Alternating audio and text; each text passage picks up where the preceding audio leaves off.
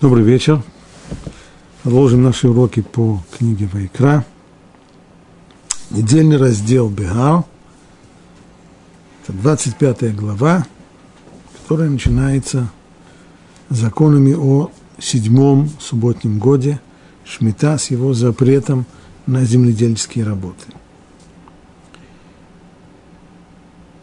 После того, как э, был дан запрет на засев, нельзя сеять. После этого, понятно, что пахать тоже нельзя. После этого в пятом стихе Тора говорит так.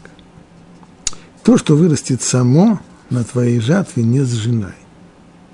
И виноград, и дальше следует пара слов, которые довольно трудно объяснить. Инвей незереха. Виноград, но какой? Назиреха. Назир, словом Назир обозначается человек, который дал обед, обед Назарея, то есть обед отказаться от винограда, от вина виноградного. Какое отношение он имеет сюда? Инвей Назиреха, вот этих самых, этих виноградных лоз, которые называются здесь Назиреха, не снимай. Год покоя пусть будет земле и будет суббота земли вам в пищу для пропитания. Тебе, твоим рабам, рабу и рабыне, наемному работнику и поселенцу, которые живут с тобой. И твоему скоту, и зверю, который на твоей земле, пусть весь урожай будет в пищу. Вот этот отрывок мы будем сегодня разбирать.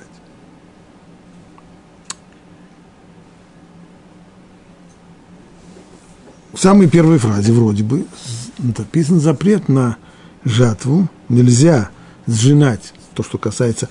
Вообще во всем этом отрывке видно, что Тура параллельно ставит работы полевые, то, что касается хлеба, пшеницы, и работы садовые, то, что касается винограда, подразумевая под этим все остальные фрукты тоже. Так вот, жатва и сбор винограда запрещены – но как можно понять, что они запрещены, если дальше написано, и пусть будет суббота земли вам для пропитания. И еще раз, и твоему скоту, и зверю, который на твоей земле, пусть весь урожай будет в пищу. Значит, есть то, что выросло, можно. Нельзя сеять. Но если что-то выросло само, как здесь и сказано, э, самосевки, пусть то, что вырастет само на твоей жатве, вот оно может быть снято. Оно и пойдет в пищу. Если оно пойдет в пищу, тогда, как же сказано, не сжинай. И виноград не снимай. Ведь можно же это есть. Почему тогда не сжинать, почему тогда не снимать?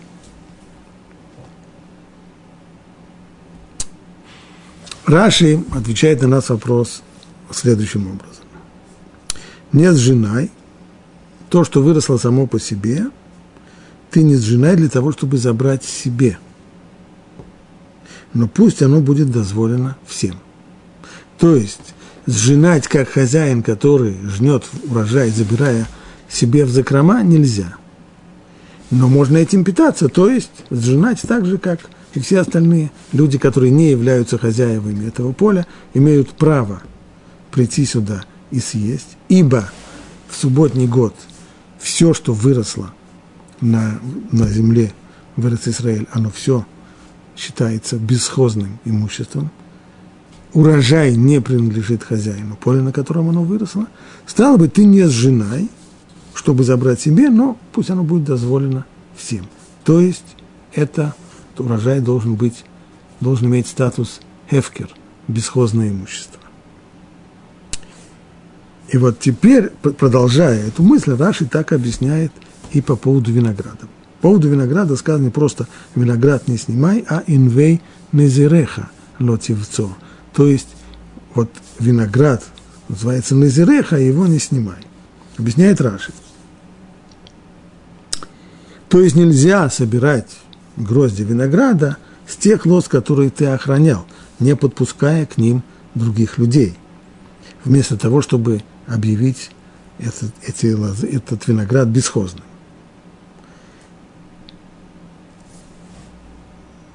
Имеется здесь в виду вот что. Само слово «назир», от которого и происходит вот упомянутый здесь «назиреха», мы сказали, оно означает Назарея, который дает обед, отказываясь от винограда и от вина. Значит, значение слова «назир» очевидно.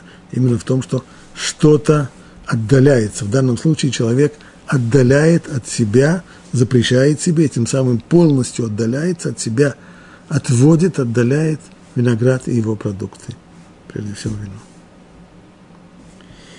То же самое, очевидно, имеется в виду здесь. Те самые плоды, от которых ты отделил других людей, не позволяя им это взять, поставив, как обычно, хозяин ограждает свое поле, свой виноградник, так и здесь оставил ограду, не позволяя другим людям беспрепятственно брать этот виноград. Вот этот виноград, э, ты его, тебе его нельзя собирать. Продолжает дальше. Раши не снимай. То есть ты не вправе снимать его для себя, но то, что ты можешь, ты можешь снимать виноград с бесхозных только с бесхозных лоз. То есть с таких, которые любой прохожий может взять себе. И следующую фразу объясняет Раши, будет суббота земли вам для пропитания. Что это означает? То есть то, что запрещены плоды седьмого года, имеется в виду, что они запрещены в пищу. Их можно есть, можно их использовать принятым образом, а тебе запрещено только обращаться с ними так, словно ты их хозяин. Вот в чем здесь точка не веди себя по отношению к этим плодам как хозяин, а как любой другой человек, или даже как скот и животные, которые имеют полное право есть, но не быть хозяином. Пусть все будут равны в правах, и ты, и твой работник, и твой раб, и все остальные. Эту мысль Раши повторяет еще в конце отрывка, и пусть будет суббота земли вам – для пропитания, имеется в виду пропитание и только, то есть ты имеешь полное право питаться плодами субботнего года, но не такими, которые ты охраняешь.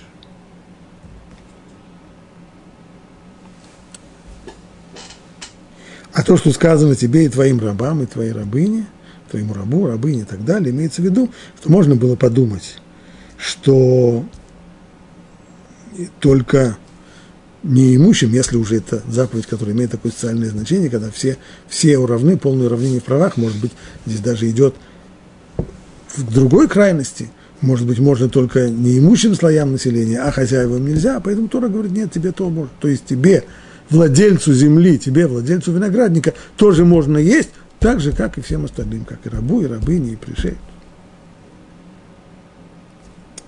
Если мы правильно поняли, то, что здесь написано. Получается, что мнение Раши по поводу такого известного в Аллахе термина, который называется шамур в нейвад, то есть те плоды, имеющие святость седьмого года, выросшие на деревьях, если их, вопреки закону Тора, который требует – объявить их бесхозным имуществом, если хозяин их охранял. Или даже больше того, вопреки закону, он их и обрабатывал. Он их э, окучивал, подрезал, поливал, э, опрыскивал и так далее, и так далее. То есть делал все эти вещи, которые Тора не позволяет сделать седьмой год. Охранял, обрабатывал – Каков в этом случае будет результат по отношению к плодам? То есть плоды эти, по отношению к которым было здесь совершено нарушение, они остались разрешенными в пищу или нет? Или в результате того, что по отношению к ним было совершено нарушение, они становятся запрещенными? Вот какой вопрос. Какую позицию занимает Раши в этой дискуссии? Известно, что среди комментаторов Талмуда есть дискуссия на эту тему, в трактате Ивамот – трактате Сука, какую позицию занимает Раши. Если мы правильно прочитали все, что, все, что озвучили до сих пор, то вроде бы Раши считает, что эти плоды, они запрещены. Так он говорит, что ты можешь питаться, имеешь полное право питаться плодами субботнего года, но не такими, которые ты охраняешь. Значит, те, которые ты охраняешь, они стали запрещенными.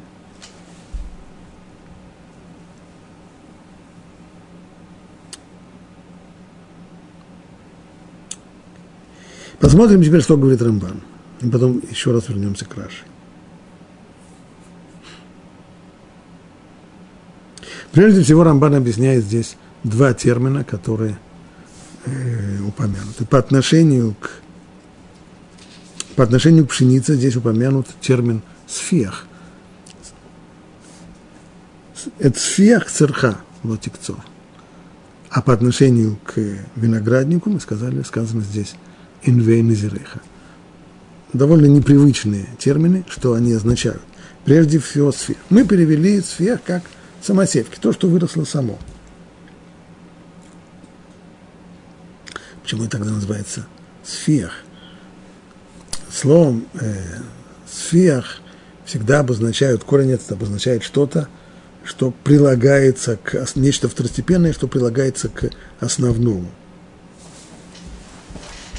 Так, э, в современном языке, например, если государство присоединяет или аннексирует себе некоторые пограничные области, так, это вот, вот обозначается как раз этим самым корнем. И если, э, скажем, э, ну, примеров достаточно, какое отношение имеет здесь. Говорит Рамбан так. В этой строке имеется в виду следующее. Растения, которые выросли сами по себе. Просто, без пахоты и посева. Никто здесь не пахал и никто не сеял. Они как раз называются сфихин. Это самосевки, то есть буквально это приложение. Почему они называются приложениями? Это потому что они являются как бы приложениями к жатве прошлого года. Что произошло? Откуда они выросли? Когда сжинали урожай прошлого года? Колосья убирали. Но из колосьев все время падают поскольку убирают уже зрелый хлеб, то вполне естественно, что из колосьев выпадают зерна там и сям. Никто эти зерна по одному не поднимает, они остаются на земле. И поскольку они остаются на земле, они прорастают, на следующий год вырастает здесь пшеница. Ее никто не посеял. Она приложение второстепенное урожая прошлого года. Поэтому называются самосевки на языке Торы сфихи. Ну а виноградник – Почему он называется Инвейназиреха? Рамбан здесь объясняет не так, как Раши, а по-другому. Виноградник, который не окапывали, не обрабатывали, не подрезали, вот он называется назир. И тогда перевод его по Рамбану будет виноградник заброшенный, отстраненный. То есть не, человек, не, не так, как объяснил Раши, что человек, охраняя этот виноградник, отстранил других людей от него – нет, этот человек отстранил от себя этот виноградник. Он его забросил. Он заброшенный. Хозяин отстранился от него, как будто бы это не его виноградник. Продолжает Рамбан, что если мы посмотрим на арамейский перевод Ункилуса, то Ункилус так и переводит швиках, то есть то, что заброшено. То есть э, это место оставляют, и оно зарастает пока что на протяжении целого года, зарастает колючками, терновниками и так далее. А возможно, возможно, что перед нами здесь попросту идиома, а именно, не случайно пользуются здесь словом «назир», не с точки зрения его корня, а ведь кто такой Назир? Назир – это человек, который запретил себе обетом виноградник, виноградное вино и так далее. Ну и если у этого Назира есть у него, в его владении есть у него виноградник. А виноград он себе запретил. Заинтересован ли он сейчас обрабатывать свой виноградник? Нет. Что будет с его виноградником? Так он и будет выглядеть. Заброшенный, опустелый. И каждый, проходя мимо, увидит, что этот виноградник заброшенный. Поэтому не исключено, что в народе Израиля было принято, пишет Рамбан, называть необрабатываемый, зарастающий сорняками виноградник назир – именно потому, что его уподобляли винограднику, который принадлежит Назарею. Поскольку тот принял на себя обед, так ему теперь запрещено пользоваться виноградом, поэтому он и забрасывает свой виноградник. Так что не исключено, что перед нами здесь идиома. Значит, по крайней мере, в одном пункте есть уже спор между Рашей и Рамбаном, а именно, как объяснить эту пару слов «инвейн зереха». Раши объясняет, что речь идет о тех, о том винограде, которым человек отстранил, по отношению к которому человек отстранил от него других людей, он его охранял, вопреки закону Тора, а Раши говорит наоборот. Речь идет именно о заброшенном винограднике, то есть виноградник, по отношению к которому хозяин ведет себя правильно, так, как Тора и захотел. И вот, что же сказано дальше? Что нельзя сжинать самосевки и нельзя собирать виноград. Но если по Раши было вроде понятно, что виноград, который человек в нарушении закона Торы охранял, то ему теперь нельзя его есть, то как понять по виноград, который человек, виноградник, который человек забросил по тому, как требует закон Торы, и не обрабатывает его, почему же нельзя его, почему же нельзя собирать? Пишет Рамбан дальше, и вот в Торе сказано, что самосевки, проросшие на поле, нельзя сжинать, а виноград, выросший не, в необработанном винограднике, нельзя снимать. Смысл запрета Тора вот в чем. Ты жни, не жни только ты, то есть для себя. И не собирай виноград, только ты для себя. То есть ты не собирай виноград, имеется в виду ты и только ты, когда только для себя. Но пусть в этот год земля отдыхает от посева и обработки. А то, что вырастет само, как виноград, который вырастает на лозе без того, что мы его сажаем, пусть это будет в пищу всем.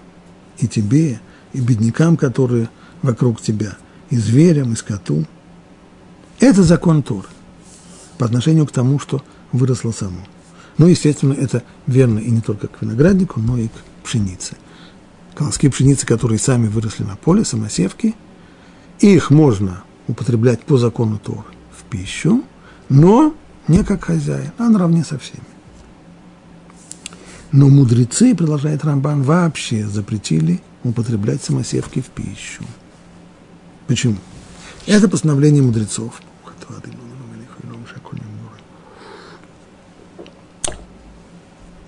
Почему мудрецы его приняли?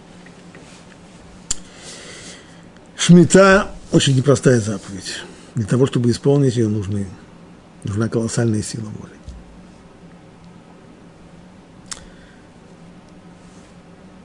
Человек все время находится под угрозой остаться голодным в протяжении целого года. Поэтому всегда были люди, которые не выдерживали этого испытания и сеяли. Ну, если посеять можно втихаря так, чтобы люди не видели, не заметили, то что будет, когда у человека вырастет то, что он посеял, и окажется, что у него есть зерно. Откуда зерно? Откуда дровишки? На что люди отвечали, а, а не, я не сеял, это само выросло. А само выросло, можно его в пищу употреблять. И поскольку люди покрывали свое, свои нарушения, невыполнение закона, покрывали его тем, что говорили, что это выросло само, мудрецы пришли к выводу, что необходимо запретить вообще в пищу самосевки. Само выросло, замечательно, вот его и не трогай. Нельзя это есть. Тем самым, чтобы люди не могли втихаря, э, сея свое поле, потом прикрываться тем, что это выросло само. Чтобы было ясно у каждого, что если у кого-то есть свежее зерно, значит он нарушил. Ну, продолжает Рамбан, есть учители, которые утверждают, что в отношении тех растений, которые вообще не принято сеять, которые ну, просто диким образом они растут сами по себе, в горах, на берегах рек, по отношению к ним нет запрета самосевок. То есть запрет самосевок это только по отношению к тем культурам, которые принято сеять. Мы опасаемся, что люди в нарушении закона посеют, а потом скажут, что выросло само, на них наложили запрет. А то, что вообще не принято сеять, на них – постановление мудрецов не распространяется. Это Рамбан. Нетрудно заметить, что в объяснении Рамбана нет никакого упоминания того, что виноград, который охраняли или обрабатывали, что его плоды запрещены в пищу. Рамбан это не упоминает. И это не случайно, потому что позиция Рамбана действительно, если мы посмотрим его комментарии к Талмуду, в тех местах, в которых обсуждается этот вопрос, Рамбан однозначно пишет, что тот факт, что человек охранял свое поле, охранял свой виноградник, нарушая тем самым заповедь Торы, при всем при том, постфактум, его плоды, которые выросли в этих охраняемых э, полях и виноградниках, они не запрещены в пищу, их можно есть. Что скажем, что Раши с этим не согласен, как Раши писал, что ты вправе питаться плодами субботнего года, но не такими, которых охраняешь. Так мы поняли из его комментария здесь, но этого, этого не может быть, поскольку тот же Раши в своих комментариях к Талмуду считает, как и Рамбан, что факт охраны плодов в седьмой год не запрещает их, их можно использовать в пищу.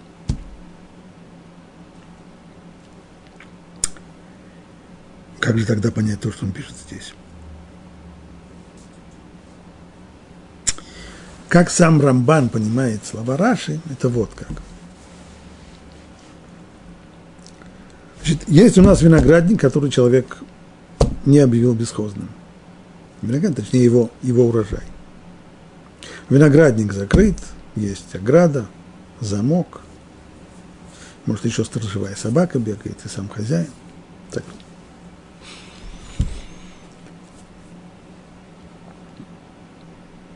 Что теперь с его плодами? Значит ли, что в тот момент, когда был факт нарушения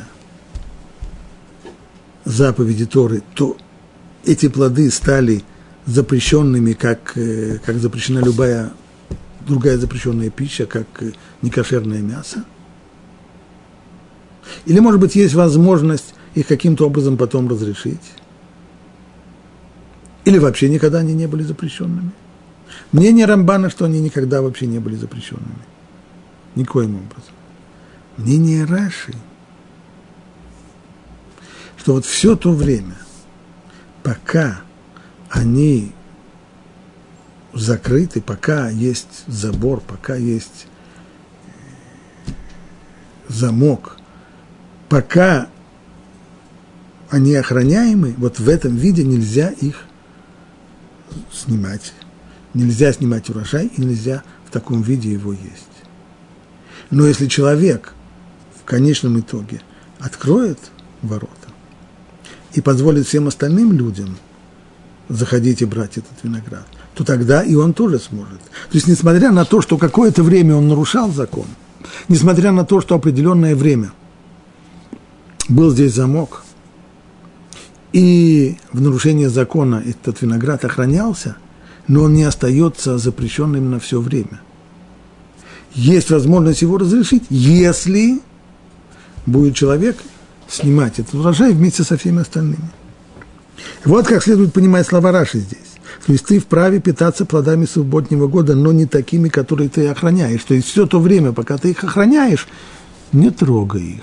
Нельзя тебе их снимать, нельзя тебе их есть, не подпуская к ним других людей. Но как только ты подпустишь к ним других людей, то несмотря на то, что в прошлом, нарушая закон, ты их охранял, сейчас ты можешь снимать их вместе с остальными людьми. И таким образом, если мы так поймем этот комментарий Раши здесь, то он придет в соответствие с тем, что сам Раши объясняет в Талмуде. При всем при том нужно знать, что среди комментаторов Талмуда есть и другое мнение. Это мнение Рабейну Там, внука Раши, который считает, исходя из э, талмудической суги там в трактате Ивамот, что и постфактум, те самые плоды, которые человек охранял, которые еврей охранял, они становятся запрещенными, и отныне запрещены они навеки. Ничто уже не может их разрешить. Это два основных мнения. Есть еще одно третье мнение, которое говорит, что если плоды были объявлены бесхозными, то можно снимать этот урожай обычным, принятым образом, а если их охраняли, то теперь снимать это нужно измененным определенным образом. Так, это третья позиция, третье мнение. А мнение и Раши, и Рамбана, что Шамур, Ванеиват, то есть те самые плоды, которые охраняли, и даже если деревья, на которых они выросли, обрабатывали, то нет запретов в дальнейшем употреблять их в пищу. Стало быть, единственный спор, который остался между Рашей и Рамбаном по отношению к этому отрывку, это только как объяснить слово «назиреха». И объяснение здесь прямо противоположное, хотя с точки зрения закона спора между ними нет. Раши объясняет, что инвей назиреха имеется в виду виноград, от которого ты отстранил других людей, а Рамбан объясняет, что это виноград, от которого ты отстранился, превратив его в заброшенный, похожий на участок Назарея, который не интересуется своим виноградником.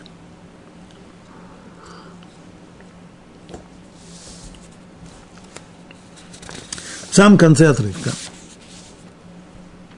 седьмой стих, когда говорится, что суббота земли будет вам в пищу, и тебе, и рабам, и наемнику, и поселенцу, и твоему скоту, и зверю, которые на твоей земле. Ведь ее урожай будет для еды. Значит, простое значение этого – что у животных тоже есть э, определенные права. Это не значит, что им нужно предоставлять свободный вход в, э, в поля и в виноградники. Это нет. Но если животное уже есть, оно каким-то образом добралось до плодов, то отгонять его не следует. Отгонять не следует и скотину, и зверя. Раши спрашивает, цитируя наших мудрецов, если уже зверю можно позволить есть урожай, то есть мы, более того, можно было бы подумать, что поскольку у, у плодов субботнего года, седьмого, есть у них святость, есть душат швид, то, может быть, они предназначены в пищу только высшим созданием, только людям, и, может быть, тогда не следует подпускать к ним животных. А говорит, нет, они тоже. Так если уже скотину, если уже зверю можно позволить есть урожай субботнего года, то тем более уже скоту можно позволить и следует позволить. Ведь скот на самом деле он на нашем иждивении. Ведь мы обязаны кормить зверей, которые живут вольно, я не обязан кормить. Но скот я обязан кормить. Так если уже мне позволяется не мешать, и позволяется, и даже возбраняется помешать животному, дикому животному, которое ест плоды субботнего года, то уж тем более по отношению к скоту. Зачем же здесь упомянуто? Зачем же упомянут скот? Ответ мудрецов. Это упомянуто для того, чтобы сопоставить скот со зверем, со зверьми. Что имеется в виду? В чем сопоставление? Уравнение в правах. Пока для зверя есть еда на полях, скотина кормится в доме. Не осталось зверю еды на поле, удали корм для скота из дома. То есть, если того же вида плоды, они есть у меня в, у меня в доме, я их собрал, и есть они в диком образе в природе. Пока дикие животные могут находить эти плоды, то если я с этих плодов собрал какое-то определенное дозволенное количество, они у меня дома, и ими я кормлю свой скот, я могу продолжать из своих домашних запасов кормить скот. Но как только закончились, то есть уже пришел, э, пришло такое время по календарю, когда плоды эти в поле уже животное не найдет, они уже либо все съедены, либо зима наступила, и поэтому их уже нет. Неважно по какой причине, если фактически к этому времени их уже нет, к примеру, мы говорим здесь про виноград. Виноград в Израиль созревает осенью, ранней осенью. Поздняя осень еще есть, много уже созрело, но еще можно найти. А вот э, что касается уже зимы и конца зимы, уж точно здесь уже ничего, никакого винограда не осталось в конце зимы. В этот момент, конец зимы, как только животное не может найти винограда в поле, то если у меня в доме, в холодильнике или еще где-нибудь лежит виноград, я обязан его, как сказано здесь, убрать его из дома. Здесь снова мы видим вот такое вот уравнение седьмого года. Я как человек, который наделен определенными техническими возможностями, у меня есть возможность собрать то, что выросло, у меня есть возможность занести это домой, в кладовку, в погреб, в холодильник, там это все сохраняется, сохраняется это куда лучше, чем сохраняется на воле, потому что на воле есть зверье, которое все это ест, есть животные, которые едят, и погодные условия, которые все это приканчивают. У меня есть возможность протянуть это дольше, чем это тянется в природных условиях. И это преимущество, я должен от него отказаться. Как только кончилось для зверья в поле, я должен убрать из дома. Вопрос в том, что это означает убрать из дома. Как убрать? Имеется ли в виду уничтожить? Или достаточно просто убрать из дома? Вот об этом и пишет Рамбан в своем комментарии к этому стиху.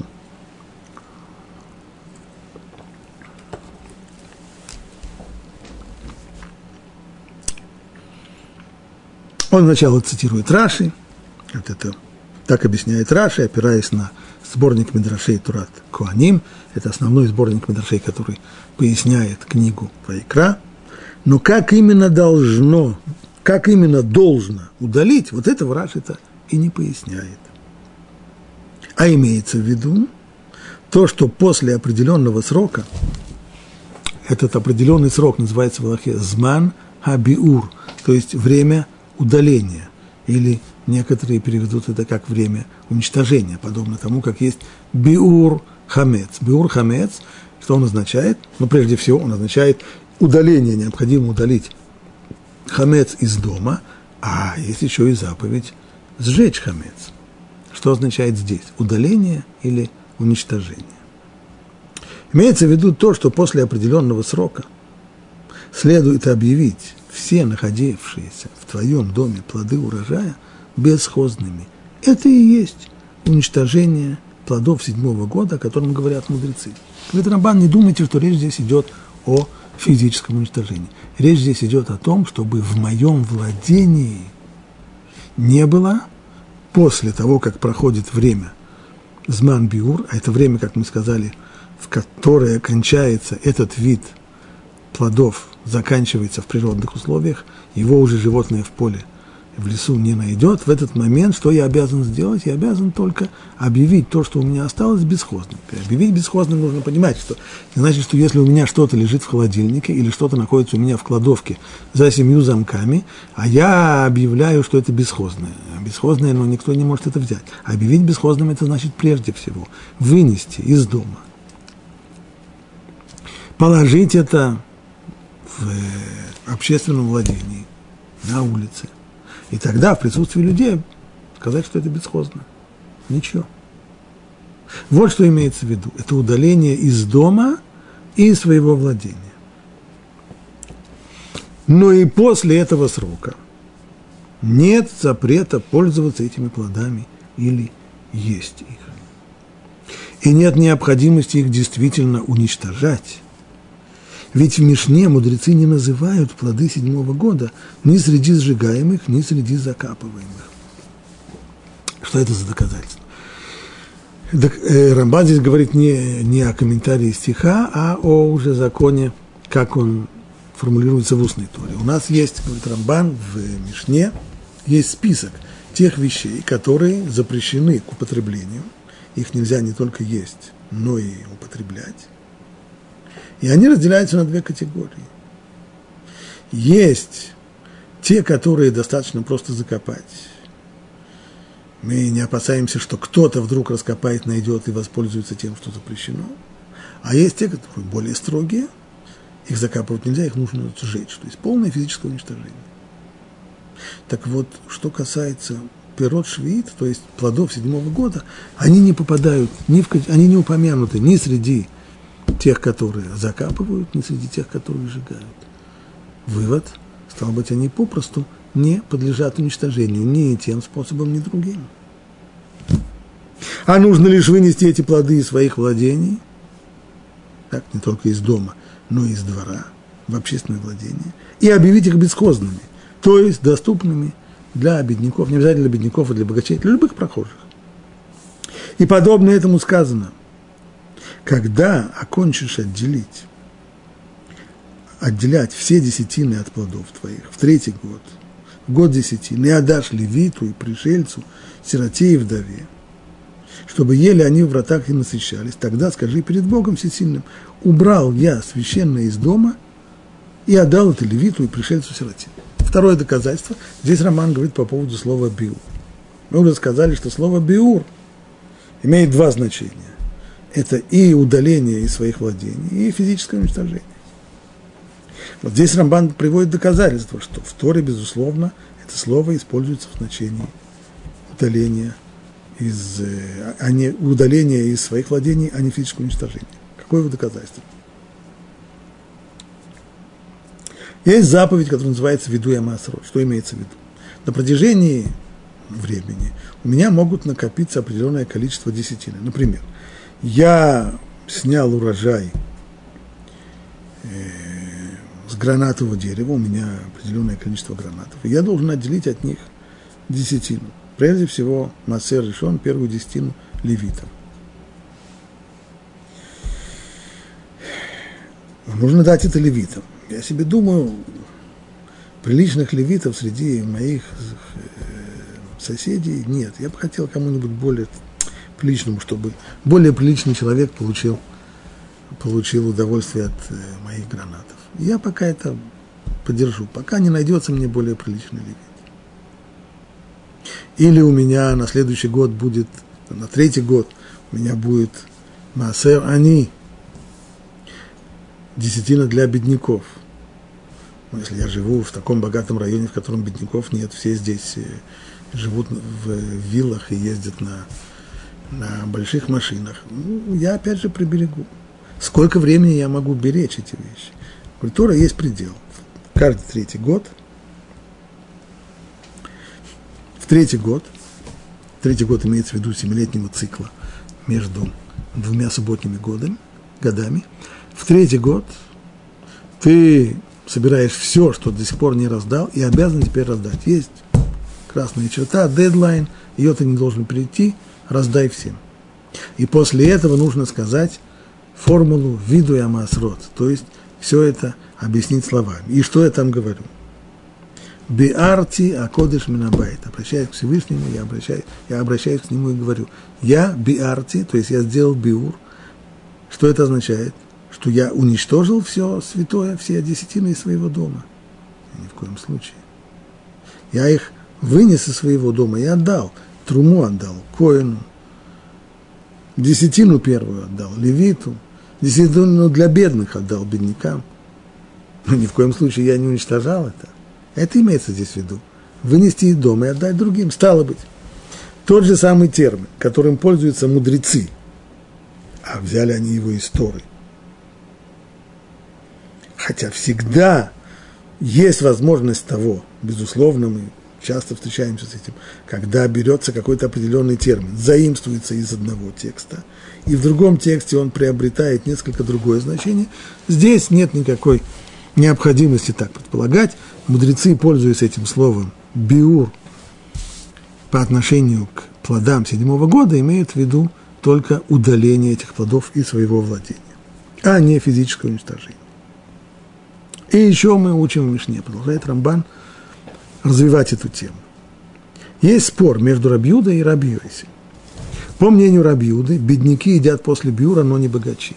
То есть после того, как прошло вот это время, змана биур, когда, когда вот данные, данные плоды уже не найти в поле, то после этого, по мнению Рабьюда, можно есть только беднякам. Бедняки и богачи не имеется здесь в виду их э, состояние, их счета в банке. Имеется в виду под бедняками имеются в виду люди, которые, не имея своих э, вот, вот э, таких деревьев, не имея у себя владениях, они собирают у других. А под богачами имеется в виду землевладельцы. Это мнение Рабьюда, что землевладельцу больше есть эти плоды после времени биур нельзя. А Рабьёси говорит, и бедняки, и богачи в равной мере едят после биура. Понятие бедняки разумевает здесь, подразумевает всех тех, кто собирал плоды с чужих полей, а богачи – это землевладельцы, которые по закону Тора объявили свои, свои поля и сады бесхозными, и сами собирали с них точно так же, как и другие люди. Так вот, согласно мнению Рабиуды, получается, что мудрецы запретили землевладельцам есть эти плоды после биура. До биура можешь есть наравне со всеми. После биура ты хозяин этого поля, хозяин этого сада, ты хуже всех. Им еще можно, тебе уже нельзя. А Рабьоси разрешает, и закон, как почти во всех спорах, в которых участвует Рабьоси, закон соответствует мнению Рабьоси. То есть плоды эти в пищу разрешены. Время биура их не запрещает. А в Тосефте мы учили, и Тосефта дает нам описание, Тосефта довольно любопытная, она не дает здесь определенный закон, она описывает практику, которая была принята в древние времена по организации жизни в Шмиту в седьмой год. В прошлом, пишет, сказано в Тусефте, посланцы Бейдина, то есть Бейдин, Равинский суд, у него есть шлихим, уполномоченные им люди. Они обходили город, стояли, кроме того, ставили стражу в воротах. И каждому, кто приносил плоды, вдруг видит, стоят, стоит стража в воротах и видит, что едет фура, кто крестьянин везет э, фуру, груженную виноградом или яблоками, или финиками. Они его останавливали и конфисковывали у него это.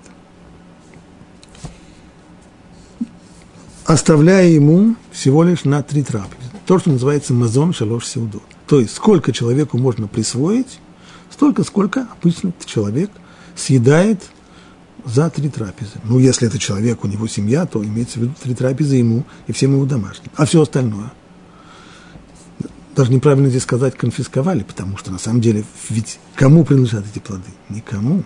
Они ничейные, они бесхозное имущество. Поэтому у него попросту его отбирали, не твое. Можешь взять себе, как и любой другой человек, набирает себе на три приема пищи, а все остальное вносили в городское общественное хранилище. То есть был оцар бейдин. Вот такое вот общественное хранилище для плодов. Когда приходило, более того, это те, которые стояли стражи в воротах. Но этим Бейдин не ограничивался. Его уполномоченные занимались и другим. Когда приходило время сбора урожая фиг, то посланцы, то есть инжир, инжира, посланцы Равинского суда нанимали работников, которые собирали их и прессовали в лепешки. То есть, либо батраков, либо даже самих землевладельцев. Они-то теперь не хозяева в этот, в этот год, они не хозяева своих, своих э, садов. Но ты, можешь наняться как работник для Бейдин, для суда, он тебе заплатит зарплату, а ты в качестве работника просто поснимаешь этот урожай и отдашь его, отдашь его в царь Бейдин, в это самое хранилище. Приходило потом сбор, время сбора маслин. Уполномоченные Равинского суда нанимали работников, которые собирали их, эти маслины, выжимали масло в давильне, а затем собирали масло в бочки, а бочки уже складывали опять же, в городское хранилище. Точно так же, когда приходило время сбора винограда, уполномоченные суда нанимали работников, которые собирали плоды, выжимали сок из винограда, наполняли им бочки, и бочки уже с вином переправляли в городское хранилище. До сих пор все движение в хранилище, а из хранилища когда? По пятницам. В канун субботы продукты распределяли каждому по домам. То есть каждому человеку было здесь перераспределение, распределение централизованное так, чтобы всем досталось понемножку. Это делал Бейдин. Обратим внимание, что Частный человек так делать не имеет права. Собрать весь свой урожай, запереть его на ключ и сказать, а я буду раздавать, приходите ко мне каждую пятницу, я буду раздавать каждому по полкило. Нет. Это может делать только общественная организация, которая сама хозяином не является и делает это не, не для себя и не со своими плодами, а с ничейными плодами. Приходил, и вот теперь то, что нас интересует, приходило время Биура. Время, когда подобного рода плоды остались только на складах, только в хранилище, но не на поле. В поле уже все убрано и съедено. Тогда, тогда есть спор приводится здесь между Рабиуда и Рабьоси, и по мнению Рабьоси всем можно есть после Биура. А если в городе нет общественного хранилища, ну вот такая неблагополучная была община, в которой не было этого хранилища. Когда приходит время Биура, тот, у кого во владении есть плоды седьмого года, раздает их соседям, не уничтожает, не сжигает, не закапывает, а раздает их соседям, родственникам, знакомым, выносит из своих владений, кладет у своей двери своего дома и говорит, Идн, евреи, братья, вот есть здесь плоды, берите, приходите, берите. Ну, а если никто не взял, так я же тоже, как один из евреев, я же тоже еврей, могу поднять и взять и отнести себе обратно домой? Да, могу. А затем он имеет право снова внести их в дом, и потом уже есть пока не, они не закончатся. Все это записано в Тусефте. То есть после того, как человек удаляет из своего дома и объявляет бесхозным, ничейным имуществом, каждый прохожий может взять. Нужно делать это действительно в присутствии людей. Не имеется в виду э, сделать это рано утром, э, в 4 часа утра, когда никого нет и никто не услышит. Нет, в присутствии людей. Кто хочет, пусть берет. И имеет полное право взять. Но если что-то не возьмут, то можно проворно взять это – после этого и отнести себе домой. И после этого уже есть на протяжении всего времени, по прошествии времени Биура. Таким образом, мы можем делать из этой тусефты совершенно ясный вывод, что Биур, пирот швиит, это удаление, которое подразумевает только удаление плодов из своего дома, но не объявление их бесхозными, но не физическое уничтожение. Теперь следующий вопрос, который поднимает Рамбан. А что по поводу тех плодов, которые находятся в царь Бейдин? Значит, еще задолго до того, когда пришло время урожая, то Бейдин, суд, нанял работников, которые сняли этот урожай и отвезли это в его хранилище. В хранилище, в хранилище это находится. И вот проходит 3-4 месяца, и агрономы объявляют, что приходит время Змана Биур, время, в которое на полях больше уже ничего не осталось. В это время нужно делать биур. Частные владельцы, которые себе принесли домой какое-то количество этих пирот, мы сказали, что они делают, выносят на улицу, говорят, это бесхозное, каждый может взять. Что не успели взять, заносят себе обратно домой. А Бейдин, он тоже обязан сейчас открывать свое хранилище и говорить, все это бесхозное берите – нет, говорит Рамбан, а зачем им это делать? Оно же у них в хранилище, оно же уже бесхозное. Кому принадлежат эти, эти плоды? Частным людям? Нет, они находятся в городском хранилище, которое организовано общественной организацией. Бейдин. Чье оно? Бейдин – это не частный, владелец. Это и не корпоративная собственность.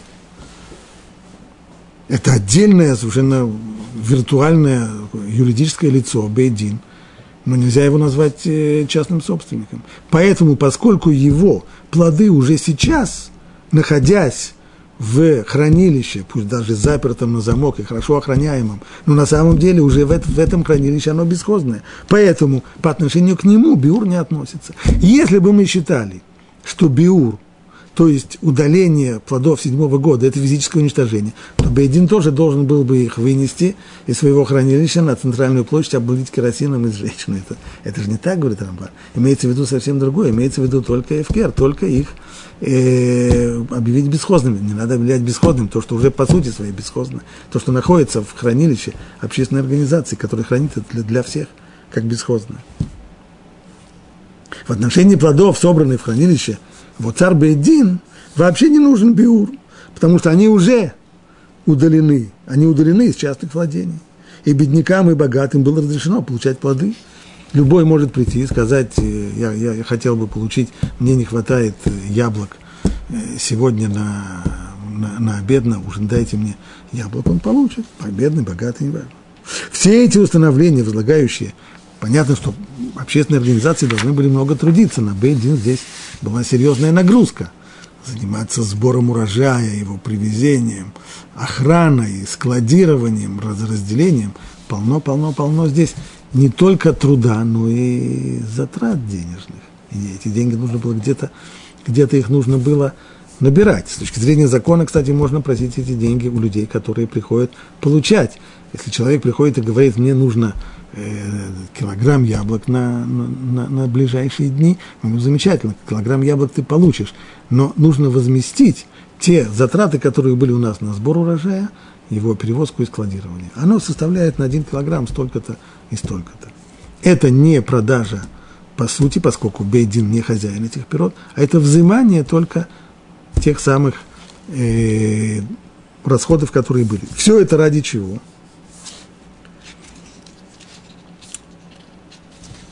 Все это только из-за того, чтобы предотвратить злоупотребление, чтобы люди, владельцы, землевладельцы не собирали плоды в своих владениях и потом не вели бы ими торговлю. А уж если бы они вели бы торговлю, то, естественно, в седьмой год это была бы торговля по вздутым ценам.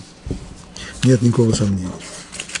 Продолжает Рамбан, если в городе нет такого хранилища, нет бейдина, и плоды находятся в частном доме человека, который собрал их на поле, которое было объявлено бесхозным, все по закону, то он должен с наступлением срока биура вынести их из своего владения у порога своего дома, не нужно ходить на центральную площадь, достаточно у порога своего дома объявить их бесхозными.